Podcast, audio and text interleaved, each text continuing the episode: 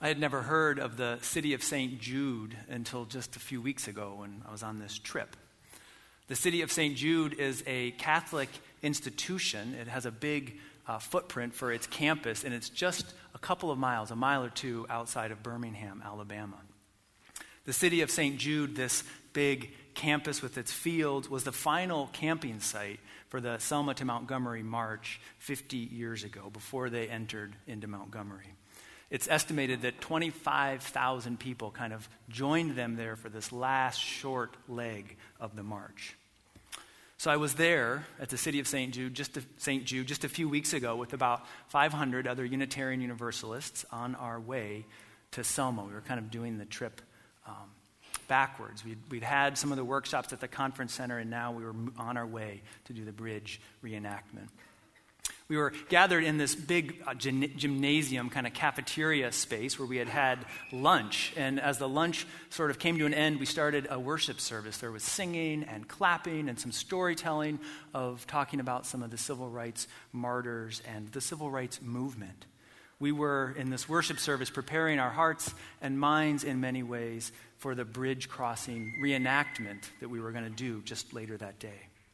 During the service, we remembered some of those who had died 50 years ago. We remember Jimmy Lee Jackson, who I mentioned earlier, and the Reverend James Reeb, who I mentioned earlier, and Viola Liuzzo, this 39 year old Unitarian Universalist mother of five who responded to Dr. King's call, drove down from Detroit, and came to be a part of the, the march.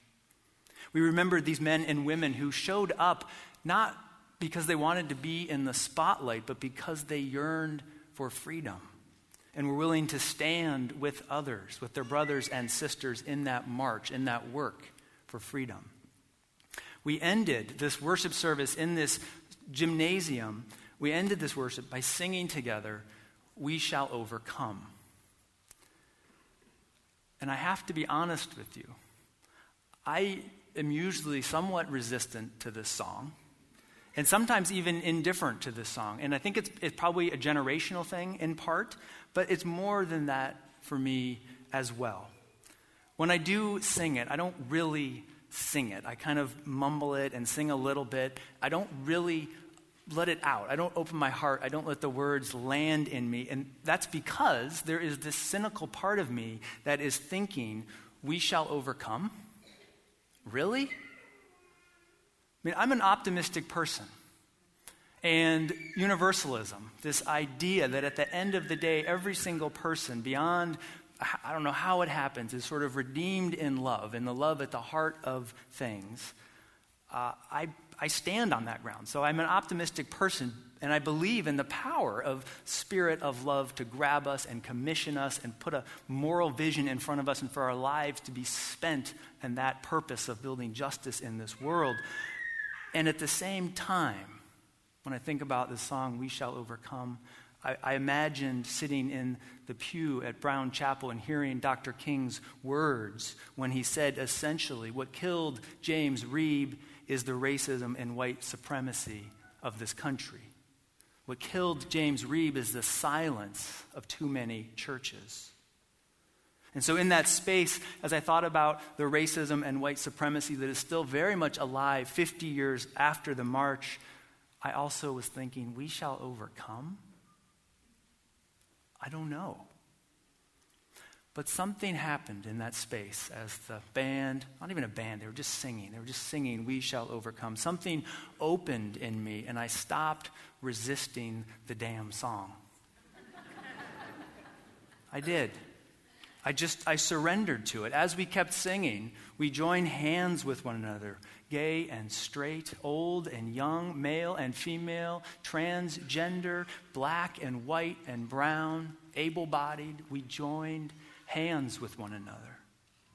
And as we held hands, I thought about the faithful work that we're doing in this church, that we've been doing here to really understand race, this idea that race is a social construct to understand racism, that that is the way the social construct is operationalized and targets and impacts and oppresses people, to understand whiteness, how whiteness is still seen as superior and better and the norm in so many ways. I thought about the work we're doing, my own journey, our journey of becoming more aware of these racial stories out there. The way that racial stories work in our community and policing in the school system, and how this system was created by human beings and can surely, surely be undone by human beings. So, holding hands and singing, I felt the Spirit whispering to me, All things are possible. And in that moment, in this gymnasium at the city of St. Jude, holding hands and singing the story from C.T. Vivian also came into my mind this reminder from him that love has to be at the center of any revival, of any revolution. Love has to be at the center. We have to love people, not just one or two, but everyone. And that kind of love takes discipline and courage. It takes commitment. It takes understanding yourself and other human beings and recognizing that even if there's someone you hate or cannot stand, they too are human. They suffer like you suffer, and there's a way to bridge to that human being. You have to love your enemies, C.T. Vivian said, and believe in their redemption and your redemption by that love. And until you're ready to truly love everyone, he said, we're just playing. So that's all happening in this moment singing and holding hands. And maybe it was grace, or maybe it was my body activating hope and healing, as Pat talked about in her call to worship this will to wholeness. Whatever it was, as I looked into the eyes of those around me, some I knew and many I didn't, singing deep in my heart, I do believe, I felt a tidal wave of love sweep through that space. It was the kind of love church. It was the kind of love that allows me and other white people to say, Black lives matter. And Native lives matter. All lives matter. But especially to say Black lives matter, not because it means that white lives don't matter, but because for the history of this country, as Jeremiah Wright has so eloquently reminded us, black bodies have mattered black slave bodies, black bodies as three fifths of a person in the Constitution, black bodies as labor, as entertainment, as capital, as revenue for the prison industrial complex. Black bodies have always mattered, black lives have not. So it was a love that set my heart open it was a love and a, and a, singing that arced me back through 50 years of history to the faith and the love that guided the feet of the marchers 50 years ago. A love that was a shield. A love that said to them in a world, in a culture that did not, that said, You matter. You are needed. Be not afraid. Return to no person evil for evil. It was a love that was practiced and disciplined and grounded in nonviolence. It was a moral force, this love. That's what I had a sense of in that space. So I stopped resisting the song and I truly let it in. And I wept and I held hands and we sang together and it felt like someday, someday, we will overcome. In that singing, our hearts were made ready. And after that singing, we reboarded the buses and headed for Selma, clear that the bridge crossing reenactment was not a party or a celebration. It was a consecration. It was a holy recommissioning to the unfinished work of justice and of building beloved community. We parked in Selma, several blocks from the bridge, and I can't share all of the details with you today, but there are many, many, many that stick with me. One of them was just the condition of the houses around us, burned out and in disrepair. And I know the poverty and the segregation in Selma is worse if, if not the same as it was 50 years ago. We parked, and the past and the present immediately began to blend together. And some of us learned that just the day before, this was the day when President Obama had done the bridge crossing reenactment, and when he had spoken, just the day before, someone, the Ku Klux Klan, had distributed flyers, about 4,000 flyers, around Selma with an anti Dr. King and an anti immigrant message. Was it 1965 or 2015? We walked to Brown Chapel, the place where that memorial service was held for James Reeb, and we slowly waited for the march to begin. There were thousands and thousands of people, different groups, all converging. And after a while, we began to slowly walk toward the Edmund Pettus Bridge. And the bridge, by the way, I know many of you know this, is named after a man who was a Confederate general and a grand dragon of the Alabama Ku Klux Klan following the Civil War, which makes, in some ways, the efforts 50 years ago and the remembrance this year even more powerful to recognize the history and the ground we walk on has never been safe ground for people of color. Our group had merged with thousands of others, and the crowd was large and mostly black people. Though we had arrived as one large group of about 500 of us, we quickly broke up into smaller groups. There was no way to stay together. And I ended up with most of my people. And by my people, I mean folks from this church. I was walking with Ruth, Reverend Ruth McKenzie and Lena Gardner and Emma Paskowitz, who's a member of our racial justice leadership team, and her father, Dan, who had responded 50 years ago and gone to Selma. So the five of us were walking together. There were other First Universalist folks there, but we weren't all together in that group. So it was this group of five that slowly moved arm in arm toward the bridge. And as we walk, walked, I felt the presence of our minister emeritus, the Reverend John Cummins, who had responded to King's call and been there 50 years ago. I felt your presence there as well. Your presence. You were with me because together we are on this journey of crossing bridges, of becoming a church committed to racial justice. And as we slowly crossed the bridge, the footsteps and the voices of the past came into the present. I could hear Dr. King's footsteps on the bridge and the footsteps of those who walked with him. And I marveled at his deep faith, his incredibly deep faith. The faith that he had in nonviolent, direct action, in radical, redemptive love, the faith in the power of that nonviolent, radical love, that faith that led the United States government and the FBI to call Dr. King the most dangerous man in America. The most dangerous man in America. They knew, as Cornel West writes in his book, the government knew that Reverend King was a revolutionary Christian, sincere in his commitment and serious in his calling. They knew he was a product of a black prophetic tradition full of fire in his bones and love in his heart and light in his mind and courage in his soul. He was a threat, Cornel West says, because he dared to organize and mobilize black rage over past and present crimes against humanity, targeting black folk and other oppressed people. And he organized in peaceful, nonviolent ways. And as we walked across the bridge thinking about these voices from the past, I kept thinking, and maybe you've seen this hashtag, Selma is now.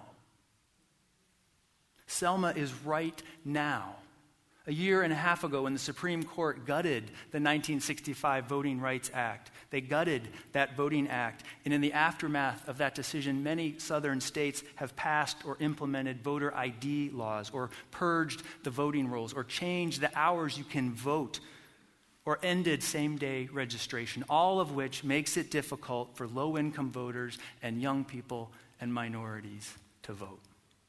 Selma is now. Selma is now, as this country continues to criminalize blackness and brownness, arresting and incarcerating people of color at disproportionate rates. Selma is now, as our schools, designed by white people for white people, fail our children of color.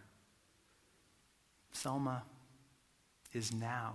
The work is now. As we walked across the bridge, I thought about those who had died. I thought about the blood of James Reeb, the one struck in the back of his head. I thought about the blood of Viola Liuzzo, shot on the highway, this young mother, shot on the highway driving from Selma to Montgomery to just give people rides as a part of the movement and the march, shot by the Ku Klux Klan. I thought of the blood of Dr. King and the blood that is still spilled today. The voices of the dead spoke to me, painting a vision of our work, our calling right now, today. I could hear Dr. King reminding us that rather than live with despair in the face of injustices, our response must be revolution and radical love. Again, from Cornel West, writing about the radical king. A revolution in our priorities, a reevaluation of our values, a reinvigoration of our public life, a fundamental transformation of our way of thinking that helps give power to everyday citizens and ordinary people.